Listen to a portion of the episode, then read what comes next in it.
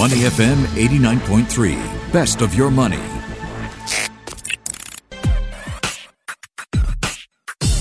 Money and Me on Your Money, only on Money FM 89.3. Good to have you with me. I'm Michelle Martin. On today's show, we explore the hows and the whys of cryptocurrency trading. Today, we're going to take a look at centralized and decentralized financial systems as we ask, is it too late to get into the market for crypto? And when it comes down to the nuts and bolts, I know that's why you listen to us. You want actionable insights. So are there different investing and trading approaches? We're going to put that question to Krishna Ramachandra, Senior Partner, Head of Corporate Finance for Blockchain and Digitalization with law firm Duane Morris Selvam. He is also Chairman of Selvam LLC, and he serves as a Senior Strategic Advisor to Dentsu Sports Asia, where he advises them on digitalization strategies. And he and his team have advised over 200 transactions related to blockchain distributed ledger technology. Let's say good morning to Krishna. How are you doing, Krishna? I'm good, Michelle. How was your weekend? Really good, and good to have you back with us again. Just a week after your first show with us, we're very excited. Lots of questions have come in for you, by the way, and we'll get to them through the show. But first up, I wanted to ask you about this bigger question. As we see Bitcoin struggling with the $50,000 level, Bitcoin falling to its lowest level in 7 weeks today. It continues to struggle with that 50,000 mark and nearby technicals as well. Some, though, say, you know, Bitcoin is just the beginning. It is one of the most notable examples of DeFi crypto, but it is by no means the end. So put things in perspective for us. When people think of centralized finance and decentralized finance, you know, many people think, oh, higher fees because of that intermediary, that it is assumed that decentralized finance takes out of the equation. So what is the state of play between decentralized and centralized finance as you see it? Well, I think instinctively everyone tends to start off with centralized finance, where you effectively have a middleman, which is the antithesis of what blockchain represents. But there you have it, purely because there is an element of, or a perceived element of trust, and the ease, I guess, in being able to just transact. And so when you think about centralized finance, you are effectively thinking of as you correctly mentioned, you know, higher fees, you know, not as much efficiencies in terms of playing at the outer edges of, you know, trying to get the most number of the most amount of alpha on any particular trade, but it's for the faint-hearted. It's easier for you to just get involved, and there is generally a sense of security. Mm-hmm. Although you don't really own or you don't have a private key that's attached to a wallet when you invest in, let's say, you know, you invest $50,000 into Bitcoin. You actually have a synthesized version of it, a representation of it, which is represented on a digital screen, which is just represents the number of Bitcoins you have or whatever other cryptos you have.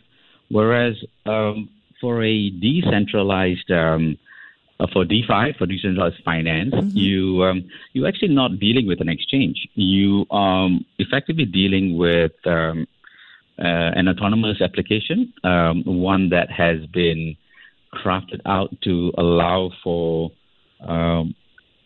participants or for investors or whoever else to either, you know, depending on which particular application you have, you know, to generate some yield or to lend your cryptos out and generate an interest on that.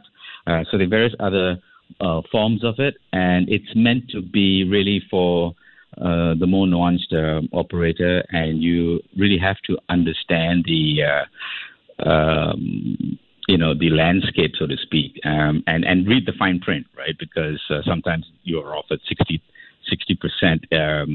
yields, but that's worked out on a per annum basis. But you don't realize when you get 10% taken off, it's taken off immediately, and and then you have to, you know, wait a few months before you actually start on a break-even position. But that's just the fine print on some of the DeFi platforms.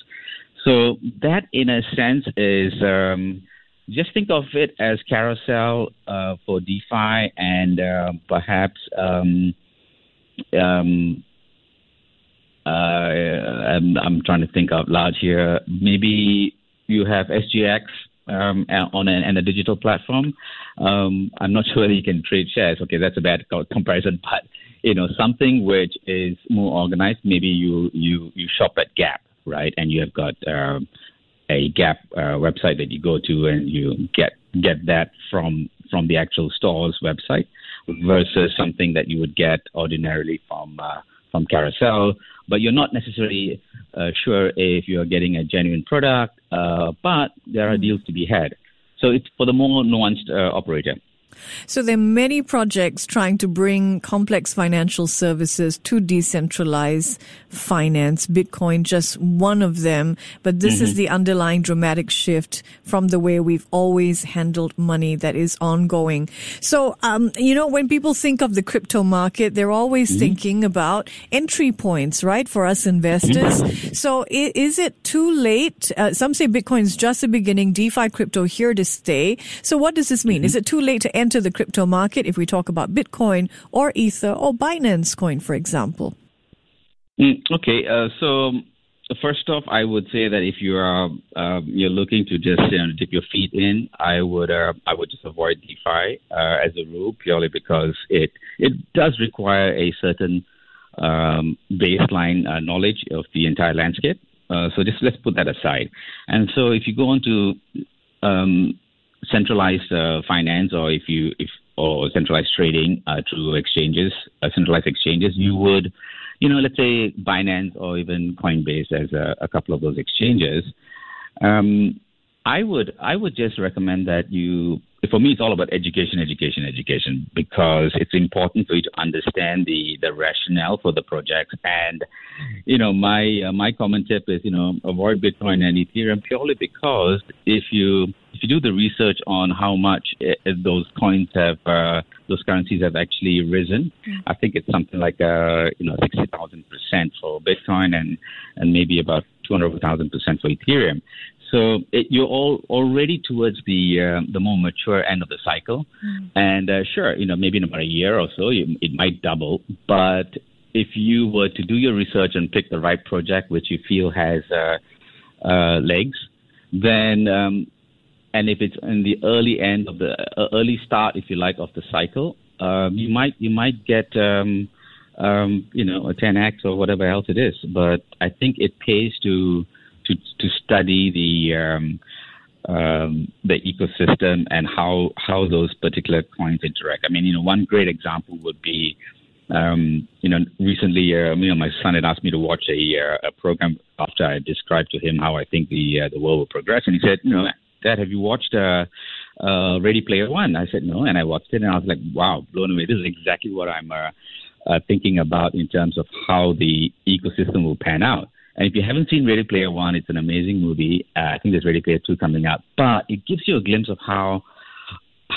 the next generation, at least, how they're going to operate, how they're going to socialize, how they are going to express themselves. And they're likely to have a digital version of almost everything they have in their physical world and have an interaction there. So if you then extrapolate from that that vision, you would then look at projects that, for example, allow you to, purchase land virtually.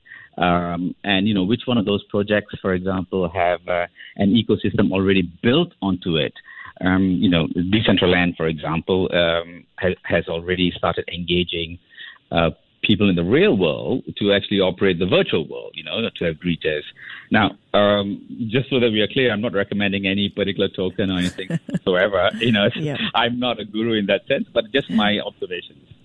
All right. So, as we see the lack of momentum for things like cryptocurrencies or Bitcoin, for example, and we've seen Elon Musk sort of tease the crowd on his Twitter on Saturday, saying, "What does the future HODL?" And we know that that is a term often meaning hold on for dear life that crypto supporters use to buying and holding their digital assets. Now, some might say, oh, well, Musk would say that. His earnings are going to be released this evening, and then we're going to see what the bulk of his bet on crypto has meant for Tesla, the company. But, you know, if we take a step back, HODL is, you know, sort of a phrase that is familiar with this community, meaning buy and hold. That's one sort of investment approach. What are some others?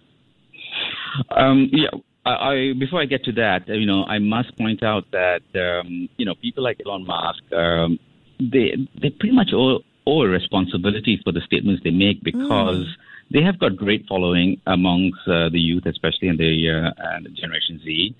And, you know, I had mentioned last week about the Doge Collective, you know, my thoughts on how it's a movement, a collective that drives up a price of an asset just purely on perception, right? Yep. And that, if you like, the genesis would you could point to some of the comments on Twitter that he had made, right? But it absolutely has got no value other than the value of evidencing this whole perception and perceived value and how a collective force can actually drive up the price of an asset, right? Yep. So when you think about coins like Doge, you really have to look at the fundamentals, right? So in terms of strategy, I think at least he's got one thing right, which is, you know, HODL, which is just, you know, hanging on to your coins when they are going through a volatile moment, because I think what crypto trading certainly imposes on you almost as a requirement is your ability to exercise patience and discipline. I mean, you know, most investors would obviously know that. I mean, and the skilled ones actually are able to divorce the emotion from their decisions. And, you know, one unique or one step you can take, actually, frankly, as a strategy would be have a couple of wallets. You know, have one which is you put your cryptos in it and you don't look at it, right? And you just shut it away and come back to be pleasantly surprised. And the other that you know actively trade just to play around with it,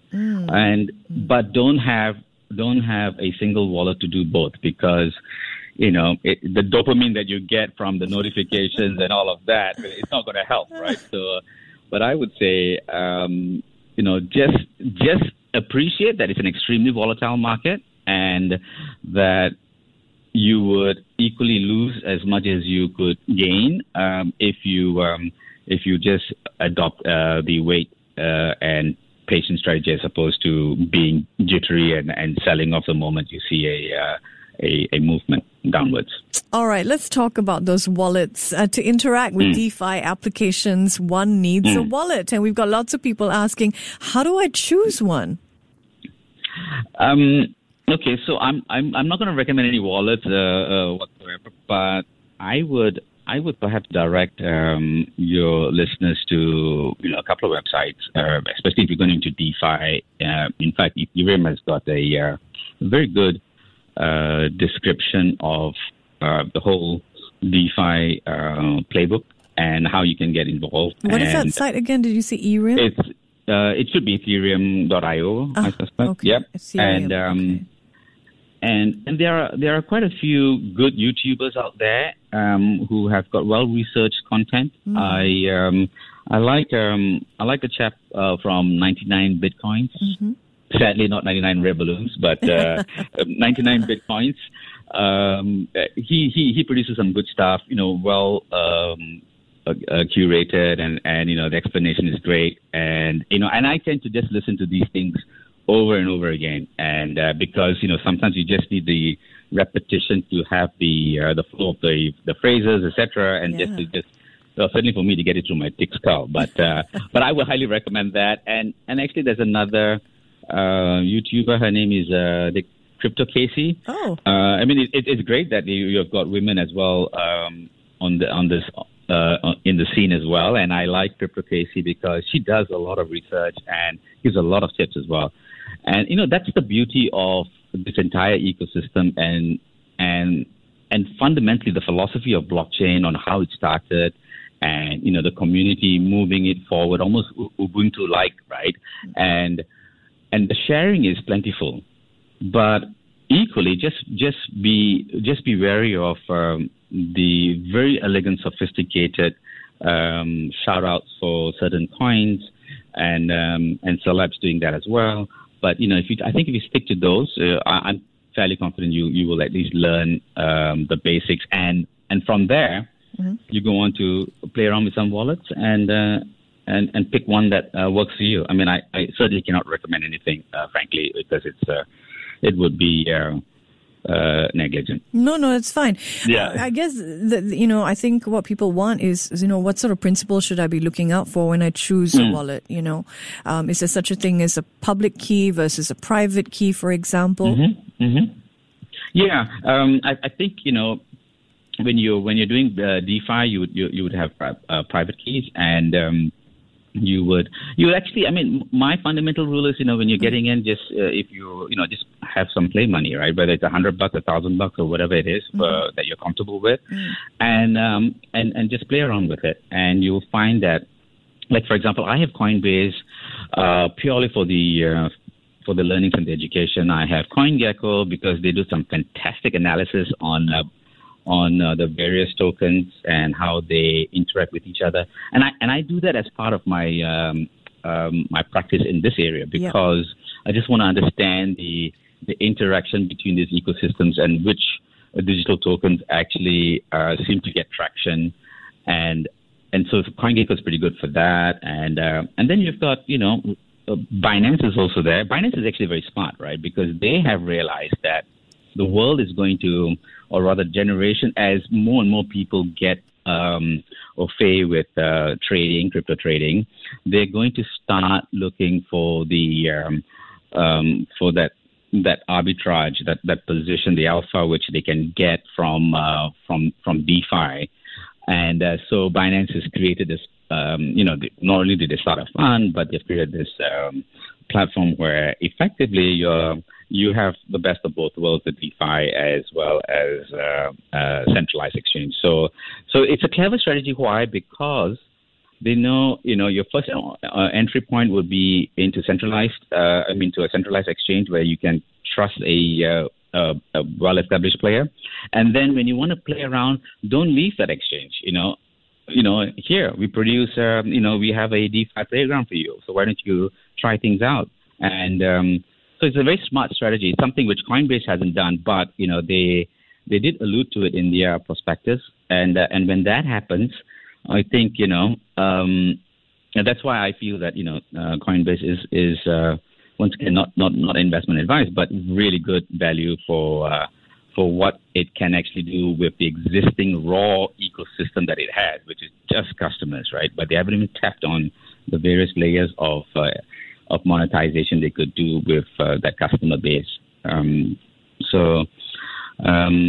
Yeah, I mean, I think it's a very interesting ecosystem right now, and you can see the players slowly looking to capture and retain and, you know, create stickiness in their exchanges.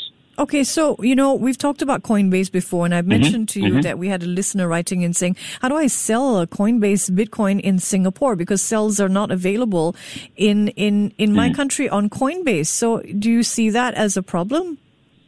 Well, you know, it depends on where they are licensed, and if you're able to purchase it, and then sales would also be linked to. In some, I mean, I'm not entirely sure for the Coinbase instance, but for some of the exchanges, they need to be able to monitor, especially if they are licensed, to monitor the exit positions, because, you know, we've got our friendly taxman also looking to see that in some jurisdictions where there are taxes on investment gains, that you have to do those reporting as well. So it's actually a lot more complicated than just a technical hiccup. It's probably not. It's It's because of the reporting structures and commitments made by those various exchanges. I mean, for the investor perspective, though, you know, you think you have a wallet, you want to sell when your coin goes up, and then you realize you can't, because you actually have to then send your digital currency to another wallet or an exchange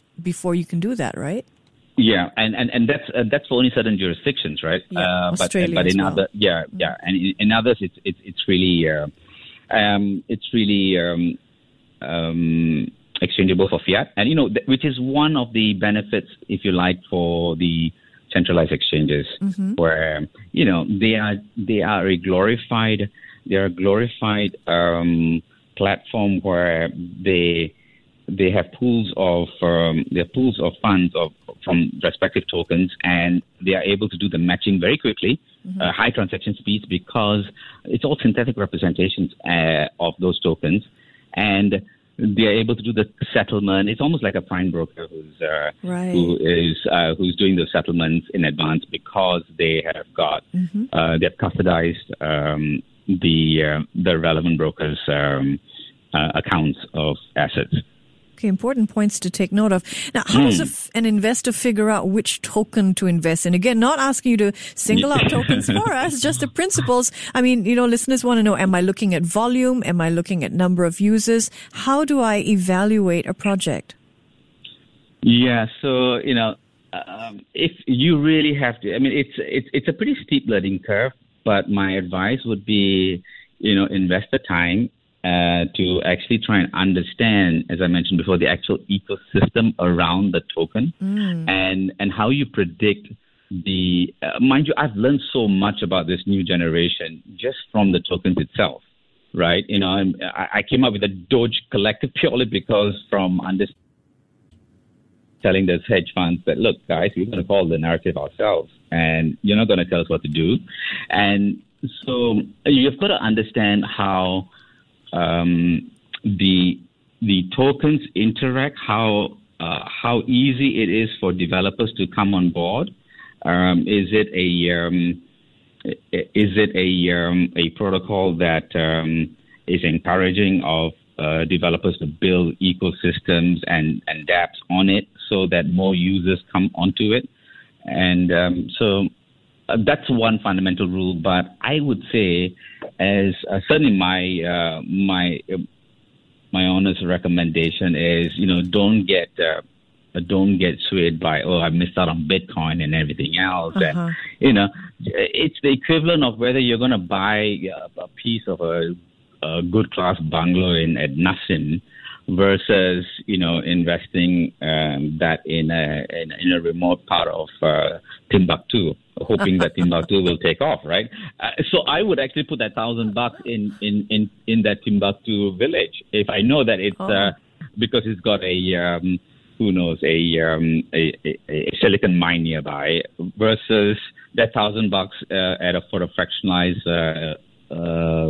interest in a Nassim Hill bungalow. So what do you think? What do you think of the 33-year-old who put $180,000 in Dogecoin on February 5th and is now a millionaire and says he's going to hold till it goes to 10 million? He's extremely blessed, and I think he will be extremely sad because, you know, here's where, you know, eventually the old world fundamentals kind of catches up, right? And the moment it's no longer flavor of the month, the moment someone like Elon Musk tweets, doggone, for example, right? You know, it may have just used a phrase like that, and then everyone is just going to dump it, right? And so I go back to my point about the responsibility of these celebs and iconic figures who know that they have such huge followings amongst the youth, and they have to be responsible because, you know, these chaps sometimes, you know, put in their savings and they think that they've made a killing already, and really I would have just cashed out And you know. Yeah, I worry for this guy. He says, I grew up really poor. This is a huge deal for me. This is his savings, you know, and he's doing it because he likes the Reddit crowd. There are people who monitor the Reddit community surrounding a coin, or they look at the base of the coin. Has it grown substantially? Or they're monitoring Elon Musk's Twitter feed, for example. You know, and like you say, he could be very sad very soon. Okay, before we let you go, Krishna, tons more questions have come in from listeners. Are there passive cryptocurrency investment funds to think about? Good question. I say, you know, if you're going for passive for crypto investment funds, you might well be better off, you know, cutting off the fund manager's fees and just opening an account in a reputable exchange and just putting it in there with, you know, even if you were to go with just the top five cryptos, so putting aside Dogecoin, you know, at least you've got a fighting chance, right? I mean, it's not you know, any different from an ETF, right? It's just a selection of various tokens or cryptocurrencies which are meant to have some relevancy. So I would say actually don't bother with that, you know, because you're better off just, you know, putting it in to your own exchange or your own account in the exchange and playing around with it. Because even from a passive standpoint, you know, exercise that patience, be that first wallet I mentioned earlier and that second wallet to play around. It's more exciting that way. Yeah. And before we let you go, what else do you think investors need to understand about navigating the cryptocurrency market? Your final thoughts. I think what they need to understand is take a step aside from just the cryptocurrency per se and that whole speculative nature of it that we have been exposed to, because there's a lot more to it. The smart contracts, as I mentioned last week, you know, they're getting a lot smarter. The NFTs are really a function of contracts getting smarter and more programmable. And what you're going to see is an interoperability between ecosystems that previously were not married. So you have the whole gaming ecosystem, which has existed for decades, right? Imagine that collapsing with the digital crypto ecosystem, and that collapsing then with digital currencies, and then go watch Ready Player One, and you know, I think you will then get a very good idea of what I'm saying, and I think that future is a lot nearer than we think. Love it when we end with a sci-fi movie recommendation. Krishna, thanks for joining us. My pleasure. Thank you, Michelle. He's Krishna Ramachandra, Senior Partner, Head of Corporate Finance with law firm Duane Morris Selvam, Chairman of Selvam LLC, and Senior Strategic Advisor to Dentsu Sports Asia, where he advises them on digitalization strategies. This is Money and Me. Before acting on the information on Money FM, please consider if it's suitable for your own investment objectives, financial situation, and risk tolerance. To listen to more great interviews, download our podcasts at moneyfm893.sg. Or download our audio app. That's AWEDIO. Available on Google Play or the App Store.